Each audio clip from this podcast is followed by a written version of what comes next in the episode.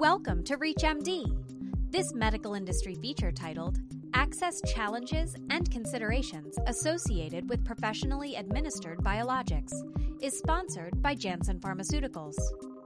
Here's your host, Dr. John Russell, who will be discussing treatment access with rheumatologist Dr. Aaron Broadwell and Michelle Owen, who have received compensation for participation in this program. Gaining access to treatment can be a complex process, and it's our job as healthcare professionals to help patients navigate through the steps and obtain the treatment they need. This is ReachMD, and I'm Dr. John Russell. Joining me to discuss treatment access are Dr. Aaron Broadwell and Michelle Owen. Dr. Aaron Broadwell is a rheumatology specialist in Shreveport, Louisiana. Dr. Broadwell, thanks for being here today. Thanks so much for having us. And Michelle Owen is practice manager for Arthritis and Rheumatology Associates of Palm Beach, Florida, and a board member of the National Organization of Rheumatology Managers. Michelle, it's great to have you with us. Thank you so much for having me today. So let's jump right in with our core topic today treatment access. So, based on your experience, Dr. Broadwell, how do you define access? Access to me is a very complicated process. It ultimately involves the patient's ability to receive a particular medication. I think a lot of it really starts with affordability. In today's healthcare system, patients have more and more concerns about affordability as far as their different treatment options. Second is the ability to actually access the medication based on insurance patients are becoming astute to the fact that many times their insurance may actually dictate which medications they can be on or not be on. Next is this idea around effort. So, effort has a few different aspects. One very important one is the amount of time that a patient has to spend either talking with our office or with an insurance company or a specialty pharmacy to ultimately access their medications. Lastly, then selection, very important as well different patients are going to prefer different mechanisms or modes of administration when they're looking at all their various medication considerations. And how do you define access, Michelle? Well, my perspective on access is a little bit different from a doctor's perspective. Affordability is, of course, one of the biggest issues, and that brings us right into insurance. the first thing I always look at is the insurance that will tell me what the odds are for accessibility to that particular product prescribed. The product and payer's rules will determine the effort and the selection because if it's the product that is first tier on the formulary, it will go through very quickly. However, if the product is not on first tier or requires step edits, there will be multiple steps that need to be completed before the patient can access the product prescribed. Coverage should never be an issue for patients if they have the diagnosis, prescription, and insurance. The question is, which drug? So that's very interesting. It, it seems like the process can be different for each patient, but navigable if they have the right care team in place. I'm curious, has your definition of and experience with access evolved over time? Let's start with you first, Dr. Broadwell. Increasingly, pharmacy benefit managers or PBMs impact what products are covered on formulary and ultimately what products are prescribed to patients. Over the years, I've learned to become familiar with my local and regional insurance plans so that I can give my patients a better upfront idea about which treatments they might be able to be on and which ones they can ultimately access. And Michelle, what's your experience been? So, my experience over time has really evolved as more and more products come to market and the patient and the physician have more choices. When that happens, Dr. Broadwell is very correct. We have to meet in the middle between the patient and the insurance and the physician. And at the end of the day, that's really what it's all about. We talked about treatment access in general. Now let's talk about access for a specific treatment professionally administered biologics. Dr. Broadwell, what tends to be a perception of access when it comes to professionally administered biologics? So there are many perception amongst my fellow rheumatologists that due to the known step edit procedures, that a PBM may be regulating the IV or in-office formulary. For instance, many of my colleagues may think that a patient must fail two separate subcutaneous products before starting on a different IV product. But usually, access to IVs or in office products are actually regulated by the insurer and not the PBM. So you wouldn't normally have to step through subcutaneous products to get to an IV product. I always recommend that offices run medical benefits. Once that decision has been made, see what's accessible for your patients. Michelle, what's your perspective here? Well, I have found, especially now, that access is much better for the in office IV patient in a lot of ways because patients do not have to sift through multiple drugs in order to find the one that works best for them. There are a lot more guardrails around insurance approvals on the sub Q side, in my experience, than there are on the IV side. Dr. Broadwell, what are the primary access related considerations when it comes to selecting IV and subcutaneous biologics for your patients with RA and PSA? First, we're going to consider whether the patient has access under their insurance program or through a pharmaceutical company's program. Then we're going to need to look at affordability. This could differ vastly from commercial payers to government associated programs. I specifically try and educate myself on reimbursement and various types of insurance so that I can present the bulk of information to the patient uh, about affordability, et cetera, up front. I want to be sure I can present all types of different treatment options that would be available based on my knowledge of a particular patient's insurance. Michelle, what are the most common concerns voiced by patients during your conversations with them about access to treatment options? Well, I have to say, the most common question from a patient is Will my insurance cover this? Followed by How long will it take for my insurance to cover this? We have found that setting clear expectations, especially with brand new patients who have never had a biologic before and do not understand what a prior authorization is, will lead to a happier patient and a happier office. Those are very good points.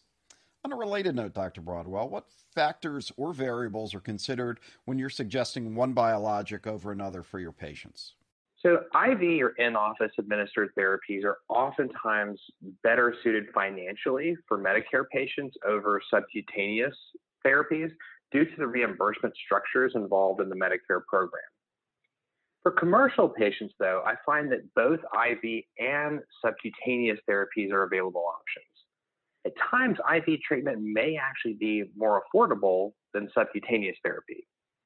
It's very important to ask patients with commercial insurance what their preference is. Many actually prefer some of the attributes of the IV process versus subcutaneous options. So, would you say that IV tends to be more suited for a Medicare patient and subcutaneous is more suited for a commercial patient. Dr. Broadwell, what are your thoughts on this? Yeah, so I think we as rheumatologists oftentimes think of our Medicare patients when we're thinking of IV therapies for rheumatic diseases. But we don't really look at that commercial insurance population. We don't ask them about their preferences. So I'll give you an example. So I saw a patient last week, young female with an active rheumatic disease that needed biologic therapy. I told her what her insurance would possibly cover, and ultimately she chose to get in office therapy, even though she lives nearly two hours from our office, because she felt that that was a better therapy suited to her. So in my clinic, I make sure that we keep the option open for our patients and try not to close down our minds about professionally administered treatments. And Michelle, what about your perspective on this? Well, I personally do think that a lot of physicians have a perception that for commercial patients, sub-Q options are easier to access compared to the IV. And whenever I run into a physician who says that, I always have to smile because I know that their staff is overburdened. It is difficult to get sub-Q medicines. And then I also had many patients who have called and asked, Can I leave it on the counter? Is it okay? I'm having a party and I don't want anybody to see it in my fridge. What do I do with it?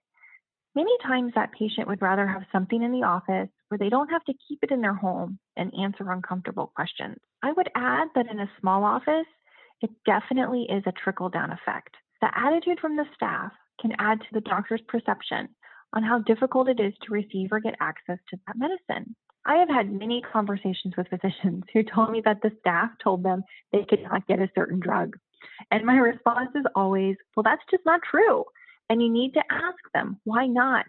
The why not can be reasons such as it's too burdensome for the staff, or the patient didn't answer the phone, or there were too much paperwork involved, or many other reasons that had nothing to do with access. So, those are very important insights. So, Michelle, throughout these conversations, How do you manage patient expectation about the fulfillment process and their role in it? Well, for patients who are more sophisticated with the process, we may just provide the phone number for the pharmacy. But some patients do require a little bit more hand holding, and we may have to follow up with the patient many times to make sure they have all the information they need. That makes a lot of sense and brings me to my next question. How should a practice approach its benefits investigation process of professionally administered biologics versus subcutaneous biologics? Well, I have one word accountability. Somebody in the office needs to be accountable for this. So when the patient calls, they know who to talk to and they're not shuffled all over the office trying to figure out where it is. You want to make sure that there's somebody who is following that process in the office from start to finish. How important is to collect accurate and complete information when processing a benefits investigation? And how can that be done? It's very helpful to have an established process, practice, and training on both. And one of the most important components should be documentation from the physician. I will tell you, and I cannot emphasize this enough, I can get whatever I need from my physician, but I'm only as good as the documentation they provide me. And it is a team effort. It's you and the physician and the patient. We all have to work together to make this success and to get the medicine to the patient in a timely manner. When you discuss the benefits investigation process with your colleagues, what are some of the most common challenges and how can these challenges be addressed? Dr. Broadwell, let's start with you.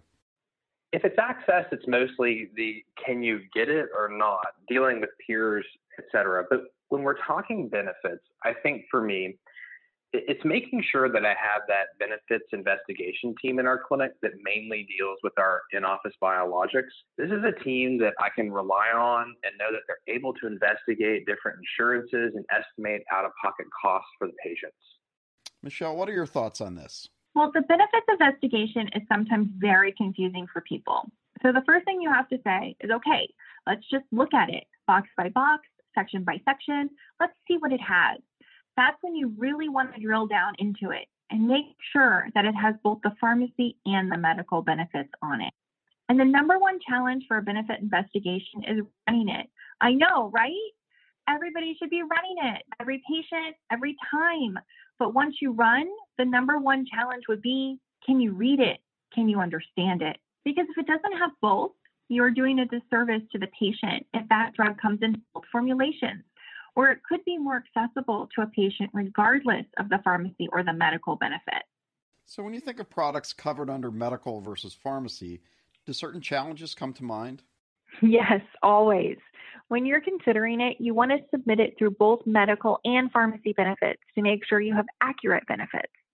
And patients need to go with the best medication that will work for their personal disease based on the decision that the doctor and the patient have made. We've talked a lot about treatment access, and I'd like to pause here and address those who've just tuned in. For those just joining us, you're listening to ReachMD.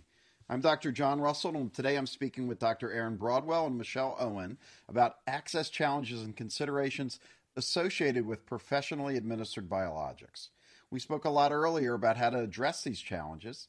Now let's talk about how you've navigated these complex processes in our current environment.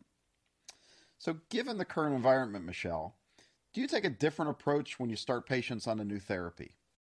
Yes, but the first step is always talk to the patient. You need to talk to the patient. They feel much more comfortable when they come in, have any of their concerns addressed, and have that touch point on a more consistent basis. Our new patients on biologic have been very receptive to coming in. They trust that the medication that they and the doctor have chosen is the right one for them, and they want to get on their medication as soon as possible. Dr. Broadwell, what about you? Do you take a different approach when you start patients on a new therapy? I think in the current environment, the experience varies greatly and really depends on the patient. Some patients really prioritize their health, others seem to have it on the back burner these days.